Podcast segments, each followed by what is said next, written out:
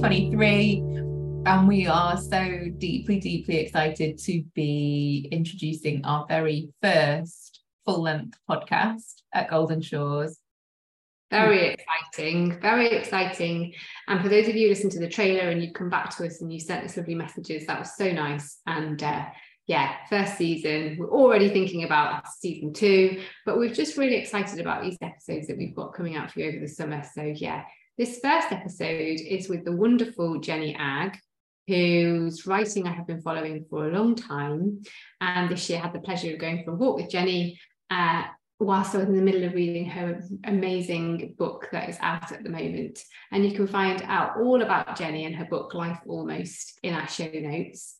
And this is a really tender conversation where we talk about Jennie's experience of miscarriage and pregnancy after miscarriage. And um, we'd love to hear what you think after you've listened. Here's our conversation. Oh, Jennie, thanks so much for being here today. Would you be happy? No, thank you. Thank you for having me. Would you be happy to start by telling us a little bit about your journey to getting pregnant? Yes, yeah, of course. Um, so I, oh, where to begin?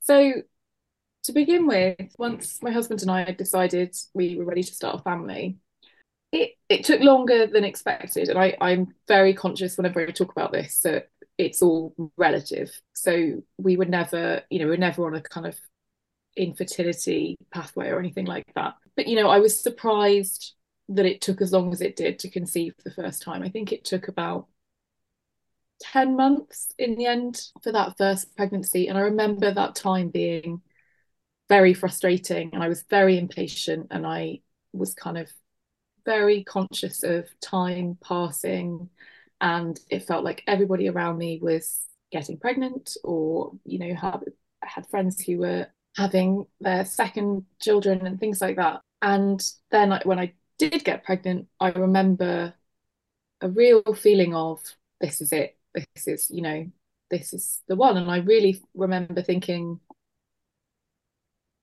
I, yeah, I, I just, it was a huge relief. And I just didn't question that it might not be as straightforward as that. And um, what then happened is I went, I had a miscarriage just before the 12 week scan. And I went on to have three further miscarriages, first two quite in quite quick succession, and then we had a break for um, investigations to any possible causes, and none none was found. Everything, all the tests they ran came back normal. They were very kind, but they tried to kind of tell you that this is good news, which technically it is, but it doesn't feel like it really. We went away and tried again, and I we, I had another miscarriage and at that point, I think we took about a year off because it was, and what again, there wasn't really anything else they could at that point suggest to us to try. There were no further tests that the NHS were willing to do.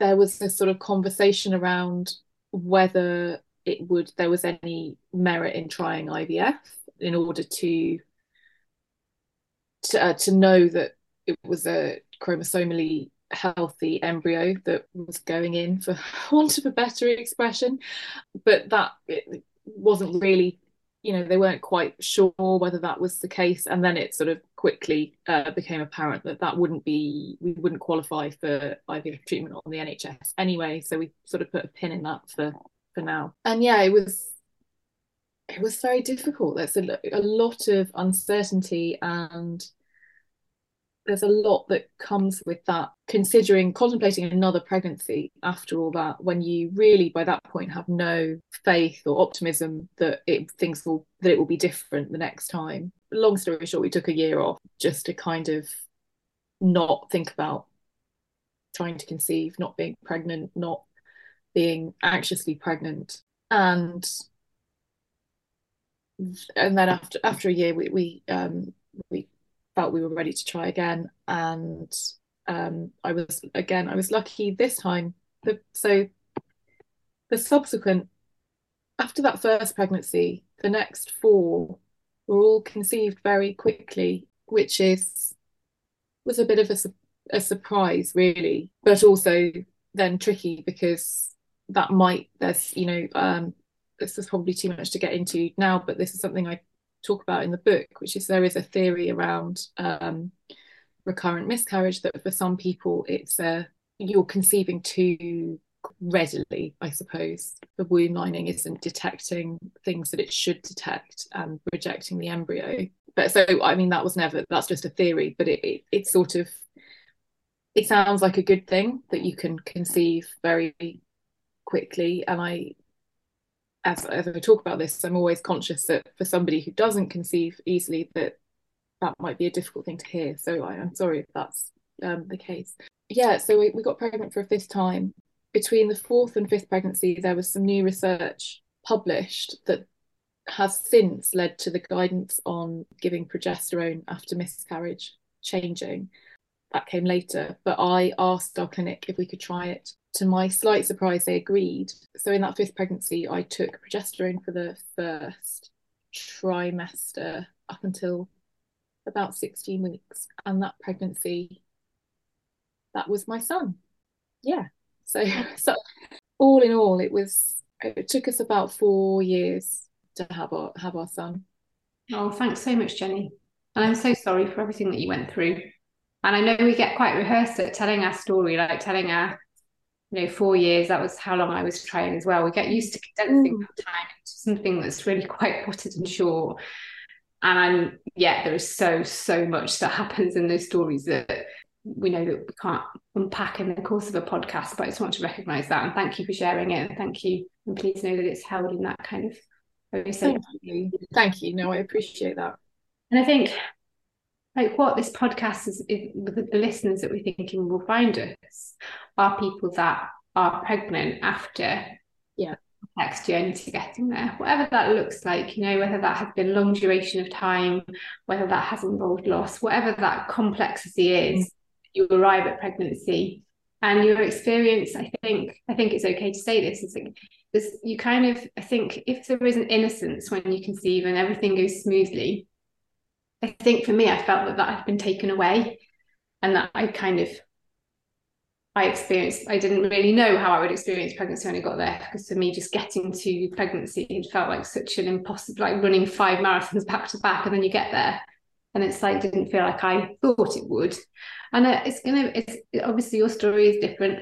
How was how could you talk us through that pregnancy in in kind of sharing what that experience was like for you Yes, I think a loss of innocence is kind of a really good way to explain what it's like because you do. I think there are an awful lot of things in pregnancy that other people take for granted, and putting acknowledging that miscarriage isn't the only reason that people would feel anxious in pregnancy. There are lots of factors there, but I think for a lot of people, I think there are things that you just are accepted that you do, or that you just you you don't even question really in pregnancy that can feel very challenging after after recurrent miscarriage in particular, and certainly for me, with each pregnancy, it's it's felt slightly different, but it it really by the time we were on a fifth pregnancy, very very difficult to truly accept that this that it, that it was happening really. I mean a lot of the time i think my, my kind of coping mechanism was really just pretending that it wasn't happening as much as i possibly could which is obviously you can't pretend it's not happening because it's happening inside your own body. It's really driven home sometimes when talk to other people and when other people sort of start buying things or booking things and decorating and you know the, the basically the fun a lot of the fun parts of pregnancy sometimes i had to really push myself i guess to to enjoy to try to enjoy those things because you know they're a source of envied those things for such a long time and kind of dreamt of them. And then then they were here like buying maternity clothes or like you know needing to buy maternity clothes.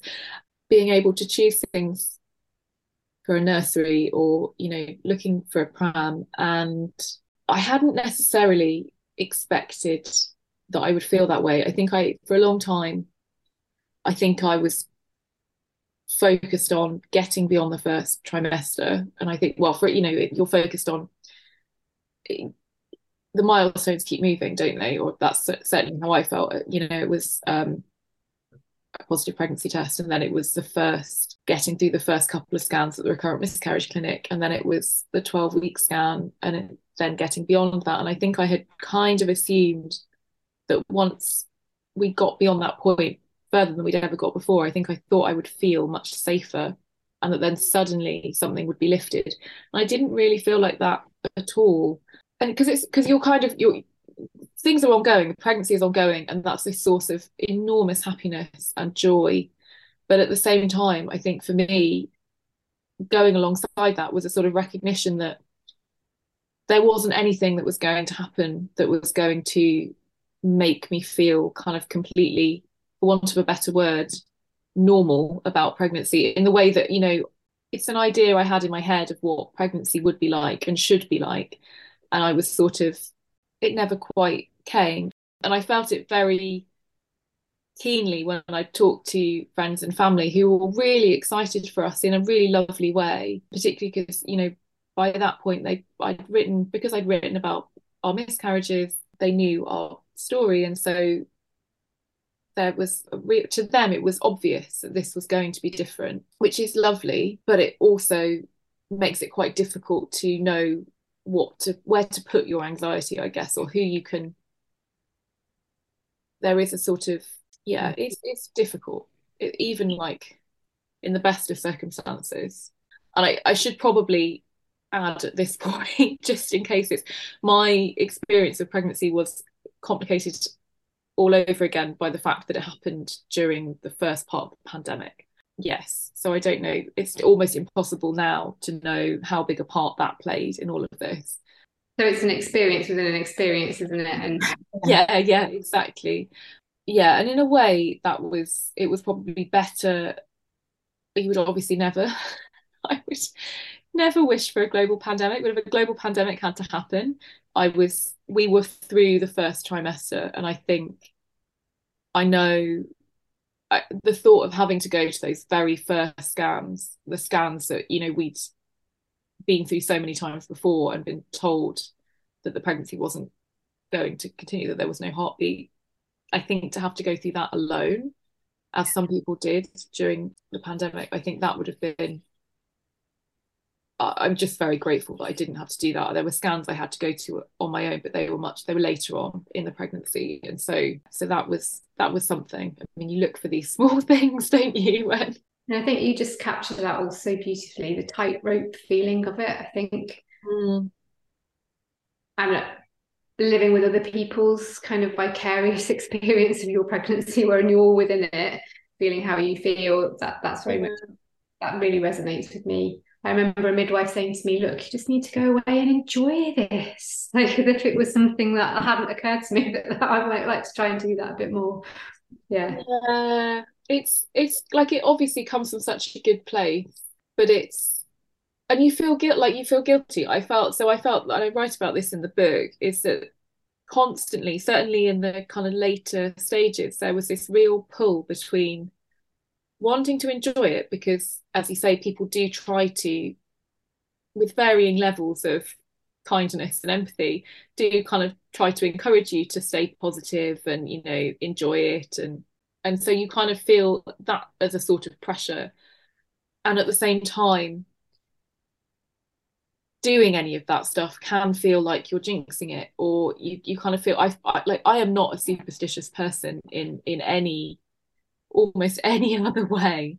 And I had all kinds of little rituals and superstitions and you know the, the the feeling of not wanting to jinx anything was so powerful yeah right the way through right the way through like i wore the same outfit pretty much for as long as i possibly could and even when i couldn't wear the jumper anymore I took it with me in my handbag because it just happened that I'd worn it to a, the first couple of scans without planning it that way. And then it was like, well, now I've. Yeah. I know that's going to resonate with so many people. Just, it, it just is touching me so deeply. And I think, and I know that Hannah will speak as well. I think for us to put this work out there and to create a place where people can come and think about their birth is a very complex place to be.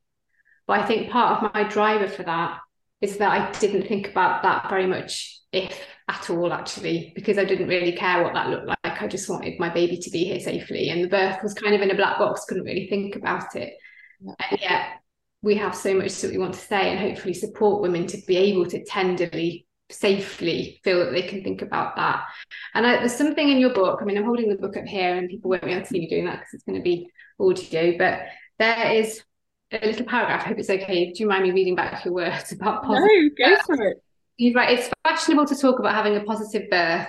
It's supposed to mean that someone makes their own choices about location, who is with them, pain relief, and any other medical interventions based on accurate information, leaving them feeling controlled, powerful, and respected. It shouldn't be controversial to say that a positive birth could just as easily mean a candle at home birth as a planned cesarean, depending on the person, depending on the circumstances. And yet, all too often, only certain kinds of choices are seen as positive ones, while others are painted as mere capitulation. What counts as a positive birth for someone like me? Is that even possible? And that really stayed with me. I read that paragraph a few times and just thought, yes, it's so powerful that.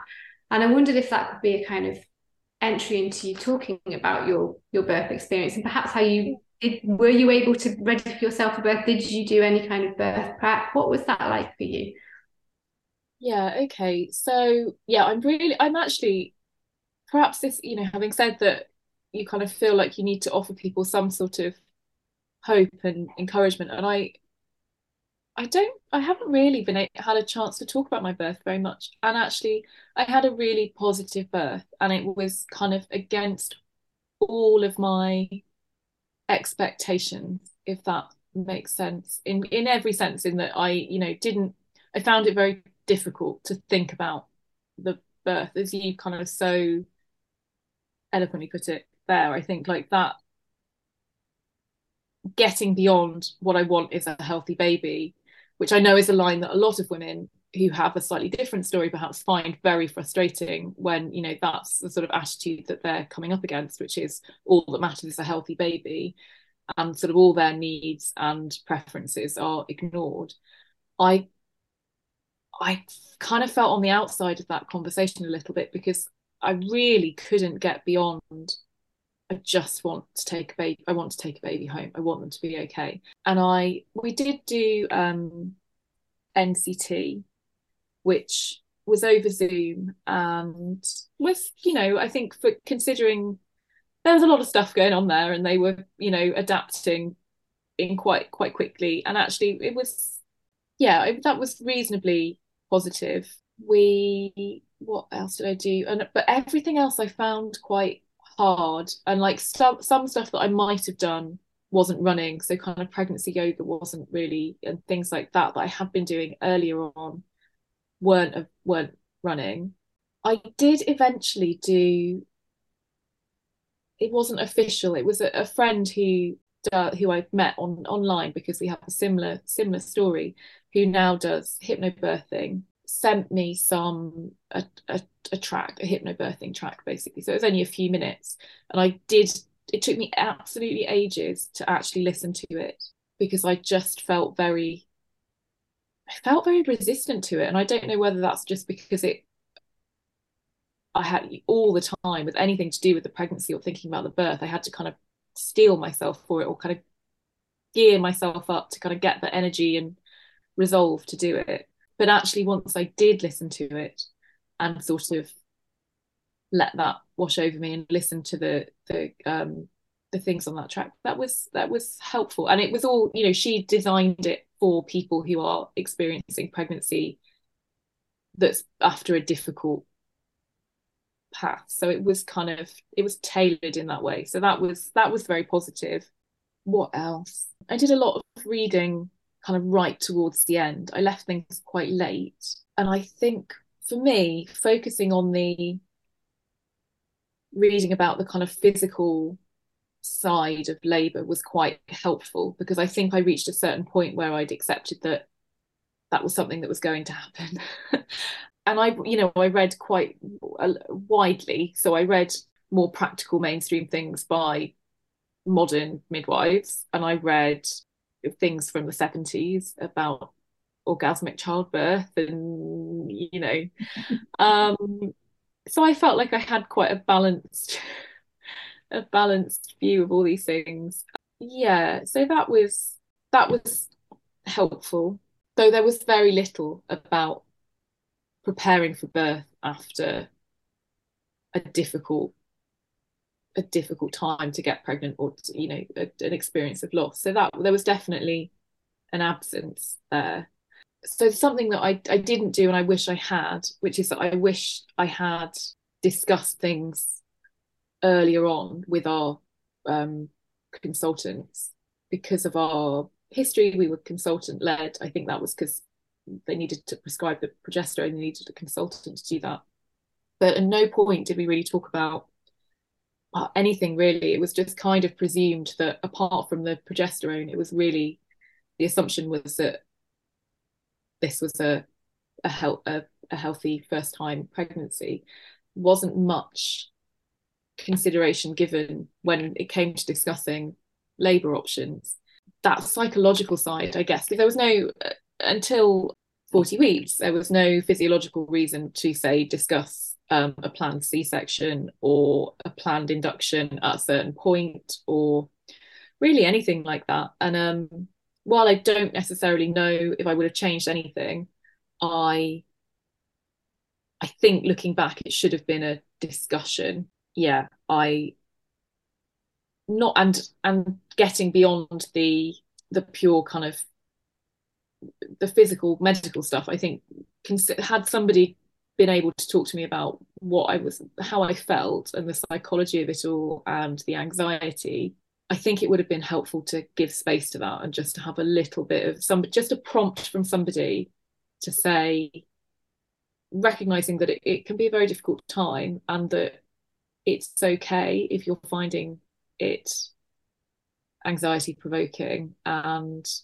yeah it would have been helpful i mean as i said it was during the first part of the pandemic, so there was a lot yeah. going on. So that's not a um, but I do think it's it's difficult to make yourself go there. But I I think or it can be, and I think yeah, and I think sometimes when you're I know for the NCT they kind of gave us a I don't know whether they gave us a sheet with stickers or something like that but some of the things they sort of they were encouraging us to think about as preferences just felt so like I don't care.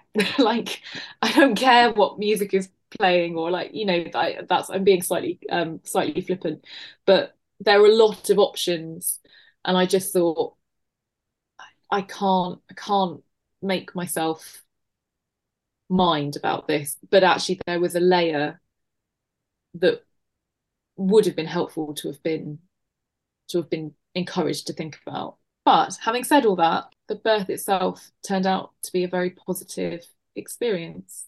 Oh, I, I wanted to ask of all the things that you researched, what was actually useful? So you said you sort of read really widely, you touched on some hypnobirthing, you'd gone through NCT and learned some tools and techniques there. But actually in birth, what of all those things, what did you find most useful? what were you really glad that you'd read? What was most useful? So we, I ended up having an induction at 40 weeks because of, I think it was my third time that I'd been in with reduced movements and while everything seemed okay and they'd done you know every every scan and everything they'd checked seemed absolutely fine i think because it was the third time that I'd, I'd gone along and because I was I was 40 weeks, they kind of said we we can offer you an induction. I didn't they didn't they were very good about that whole conversation and they said you don't have to accept. But I was they what they did say is if you don't have go for the induction, we ask that you come back tomorrow for a scan. We want to keep an eye on you. And actually that was kind of that and a conversation with my mum, which I, I write about in the book, kind of made me go, well, I there was a, a certain relief, I think, attached to just doing something but it is it's you know it's complicated because you I think there's a lot of rhetoric around induction that it's something that you you shouldn't want or that you should you know that might you might be pressured into. And that's you know that's very real. That is something that i know a lot of women feel and are, are treated very very poorly in that by that conversation and by that system. But anyway i agreed i agreed to have the induction. And i think the things that were helpful were that i'd read quite a lot about i, I think from some of those kind of 70s classic childbirth books about moving like movement and and kind of being not lying down on your back if that's not comfortable. And so and I think there was some carryover into some of the more recent books that I've read. I forget who by but that idea of moving around I had you know I had a birthing ball. That was all that was helpful. That was kind of something I felt quite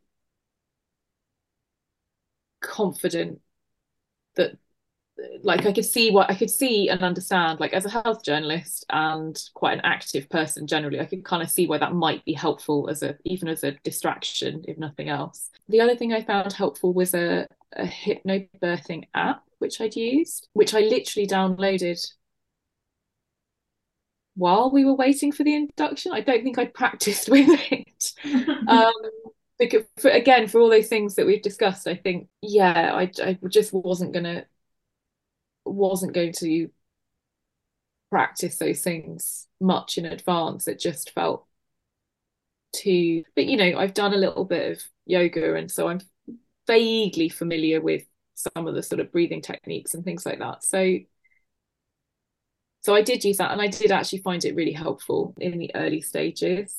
There were a couple of visualization things that I'd read about in one of the more up to date books, but just by an NHS midwife to do with pushing. I don't want to quote it and get it wrong, but it was something to do with it was about controlling pushing and visualizing it. Like if you're on a very like a street with lots of cars parked on it you drive you, you, you go very carefully you drive very slowly. And it was it was yeah i can't remember exactly how it, they'd explained it but i remember hanging on to that in labor yeah using that I'm trying to think of other very practical things. I think this isn't really a practical tip, but it was something that I kind of realized as it all started to happen, which was that having experienced a, a miscarriage and one that was one that just started at home, it wasn't diagnosed on a scan, there was a there was a similarity at times in the kind of the pain and the this that sort of contraction and the pain that comes with that. And there was something about recognizing that pain and that kind of physical process but knowing that it was okay. Like in that moment you know i had a, everything they they had a um he was I was monitored. They had the heart the heart rate monitor on him. I was 40 weeks. There was something about knowing that that it was recognizing how it was similar and also seeing how it was completely different.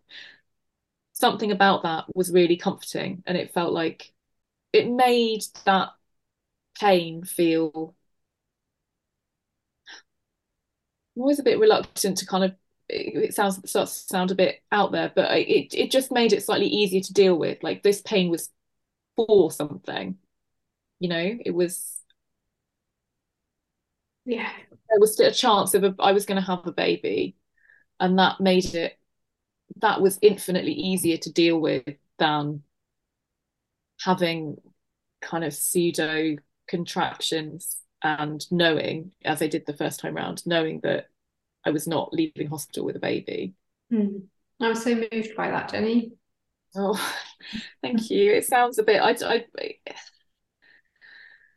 yeah, no, really makes sense. Really makes sense. It's a body memory, isn't it? And it is. Yeah, it is, and it it's not something I thought about until it was really until it was happening, and it yeah it's one of those things that you're you're you're thinking about but you're not really aware of it as a sort of logical thought it was just sort of all there but there was another much more practical. Oh, so the I found having the the monitor, the con the sort of um the heart rate monitor on really I again like I know sometimes because people have to have the the monitoring on that's used as a reason why they can't do certain things in labor and that can be a kind of difficult conversation. But for me that was really reassuring. I know you know sometimes people say well it can lead to it can be misinterpreted and it can cause more panic and things like that. So i think it's all very individual. But for me it was very comforting.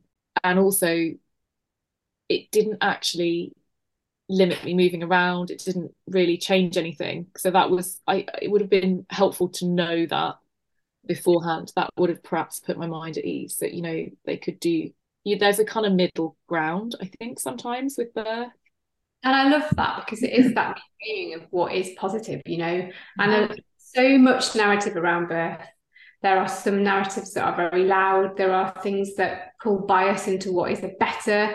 You know most people would probably associate that induction is something that is you don't want and that monitoring you might not but then in different contexts and for different people in different circumstances that is actually hugely reassuring. And i don't see that spoken about that much really. So i'm really glad that that's in our conversation. So thank you for sharing that with us. Yeah i think because i think it's very difficult isn't it? I mean again there's a little bit in the book about this and why it's very difficult to know to know what to know the difference that induction makes in terms of women's experience, um, as well as kind of the the the, the safety um, concerns and things like that. So it's really difficult to to know in terms of scientific research, but I think also the fact it's very it's confounded by the fact that you're kind of given some scary information about induction sometimes that you know you're risk of complications and cascade of interventions and all those things that get sort of get talked about not without you know there's there's a reason those things get talked about.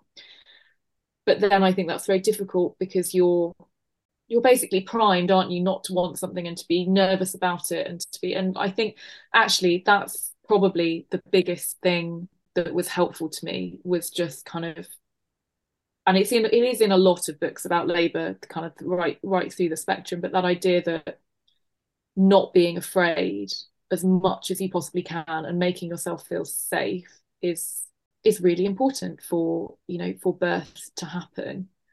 What that means in a context like ours is obviously complicated but i think bearing that in mind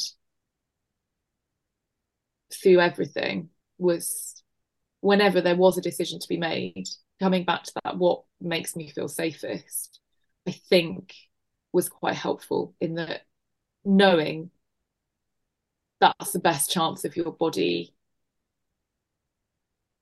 do it's so difficult to talk about this isn't it? Without kind of language sounding like you know women blaming language but kind of to let your body do what it it knows how to do in theory and I guess it's about what's right for us, isn't it? Yeah. for us will not be right for another person. And I think the passionate thing that I feel is social media gives us these tiny little bites, doesn't it? And like mm. a carousel of five slides talking about why you shouldn't have an induction. So yeah. small and it's punchy and it makes us want to read it and it's like triggers a lot of things. It misses so much nuance, you know? And I think that nuance is I'd like to amplify the nuance a little bit more, I think. There definitely is nuance. I mean, I, so I had an induction, which, you know, to a lot of people is the thing, the thing you don't want. But at the same time, after that induction, I had um, an otherwise completely uncomplicated vaginal birth. And I used gas and air. I think that was basically it. And like there were, you know, I was there were lots of things that were in my favor in that I think probably I was in the like I there had been I thought I was going into labor like a couple of times before I had that induction like so it was you know perhaps things were going on it didn't take very long to for labor to get going yeah there are things in my family history that make me think fast labours are probably somewhere in my genetics. And so that, but I think that is a story you don't hear very often. It is possible to have that middle way. Like I was on the, wasn't in the, the midwife led unit, I was in the delivery suite with lots of doctors and lots of midwives around.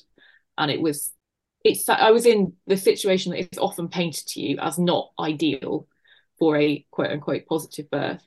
But actually, that worked very well for us. Like I think, yeah, I think it can be quite binary that if one thing doesn't, one decision doesn't go the way you had hoped, that everything from there will.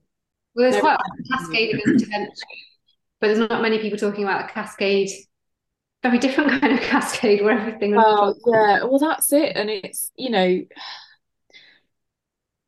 it's really difficult. Decision making is really difficult when you are already in a kind of hyper vigilant, anxiety riddled state. But I think you just have to you have to make the decisions with the information you have. And for me, that was I didn't want to go home and wait for a scan, knowing that the doctors wanted to see me again, knowing that you know they were had suggested an induction knowing our history, knowing how I felt, which was consumed with anxiety, really, I just, it's entirely possible I would have gone home, waited for that scan, and I would have gone into labour overnight. Like, I will never know that. But there's also a part of me that there are other possibilities there that I would never, that loom very large. And I, yeah i think these are i think these are it's difficult i think decision making in birth is and labor is really hard anyway and i think there's a lot of noise and i think it's very difficult to discern what is fact when i think both yeah. want to the word sides kind of have uh, studies and statistics to throw at you i think um, and then when you throw complicated a complicated pregnancy or fertility history into that i think that that's really challenging i think one of my biggest bugbears around induction is that rightly there is a lot of conversation about whether or not our induction levels in the uk are at the right amount. I think sure. it's one in three. Yeah. great that conversation absolutely needs to happen on a big scale. What I feel has got really difficult and really awful is that individual women now seem to be taking the weight of that sector wide issue on their shoulders when they're trying to take that decision about induction. There's so much yeah. noise about it that you're aware of that's playing into you in that moment when you're making that decision and almost like a, a guilt or a weight as to whether or not you absolutely should do this or whether it's a right or a wrong decision there's yeah. and comes into the room with you and it's not welcome like i think it needs to be left at the door so i think it's really important to hear a positive story about it. And it's really important i think that women try their best to tune out all the noise and just think about themselves in that moment. Like you were able to like this is me in this situation. I've got this backstory. This is the right decision for me. And that's the end of it. No conversation about other possible scenarios or anything else. I think it makes me sad that we're carrying that as individuals. Yeah and it's and it's the thing is i can see it from both sides because at the same time if you had a pregnancy history like mine or you know a complicated journey to to pregnancy for whatever reason I think if you were, you know, if you were perhaps being encouraged to have an induction, and then as sometimes happens, that induction doesn't happen straight away because of whatever reasons, kind of resourcing, and that would uh, you know i that does happen. People are told you you must you know we really recommend you must have an induction. It should happen soon. And then they don't they can't book them in for another three, four, five days or whatever it is. And then that the anxiety potentially that could be created then is um for anyone, but particularly when there's um a kind of complicated history. And it it isn't always taken into account depending on the you know the hospital and the, the circumstances. So yeah i yeah i agree. I think tuning out that noise is is really important. Mm. thank you. Well we've been asking this question at the end for people kind of pull the threads together. So if you were to go back now and there may not be anything different to what you've already told us but and see yourself at the beginning of that pregnancy what would you like to tell yourself that maybe you didn't know then, that you couldn't know then, uh, that maybe other people could be listening to that they might find helpful as well, perhaps? Yeah, I mean, the one that I wish I could do for myself and I wish I could do for anybody would would be to say it's going to be okay, but kind of accepting that that's not really something you can do. I I think for me, I think what would have been helpful would be to to I think just try to accept that it was a difficult thing and it's there's a there's a lot bound up with it isn't it because when you're pregnant after loss or after infertility there's also a kind of or there can be a kind of guilt because you know what it's like to be the person when it hasn't worked out. So it comes back to that pressure to enjoy it. And I think perhaps if I had just let myself plan and plan around and kind of give myself space for this was yes, I was delighted to be pregnant. Yes, everything was, you know, seemingly going well. Just giving myself that room for it was going to be quite hard. So, for example, I ended up going on maternity leave much earlier than I had planned, partly because there was some I was having to have more frequent hospital appointments, which often went on for a very long time, and that was becoming very difficult to balance with work, which like it would be for anybody, kind of appointments that could be three hours at the hospital when you don't really know, like that's quite hard to juggle, juggle your schedule around. Kind of physical, mental, emotional after effects of those appointments was often enormous. And so, yeah, I think perhaps a little bit more just giving myself that space that it was okay for to be finding it hard, to need to not have much else going on and to yeah, I think I would also in hindsight I probably would have I would have put some support in place like a with a, a counselor or a, or a psychologist or some kind of space where I could talk about what I was feeling to somebody you know who can hold that kind of space really. Because it's diff- it's difficult with your partner it's difficult with friends and family who are very excited for you. I think that would have been helpful. I think that would have been helpful. Oh that's beautiful. It's really lovely insight I was trying to connect hindsight and insight and how those two things kind of weave together. That's really lovely. Thank you. Thank you. And also, I think I just think now I would be a lot more. I wouldn't be second guessing myself as much. I think like there are often like the induction. I think is is a probably the biggest example, but there are other points as well where I was kind of led a little bit by what I felt I should be doing. And actually, I think I would look back. I'd look looking back and think, well, you know, your instinct is this. You feel you're t- you on the inside. You feel you need this, but you're too afraid to say because because it's not. It somehow doesn't fit with that idea that we have of pregnancy and how people behave in pregnancy or feel in pregnancy. Yeah. Oh, Jennie. Thank you so much. Thank no, you. thank you. Thank you. Yeah, thank you.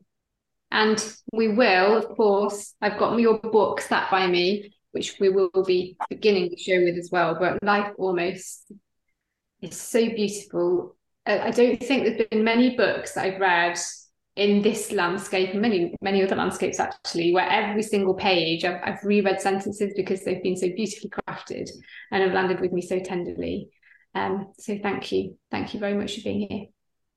Thank you very much for having me. Oh, no problem at all. Thanks, Jennie. Thank you. Thank you so much for listening. I hope it was a helpful listen.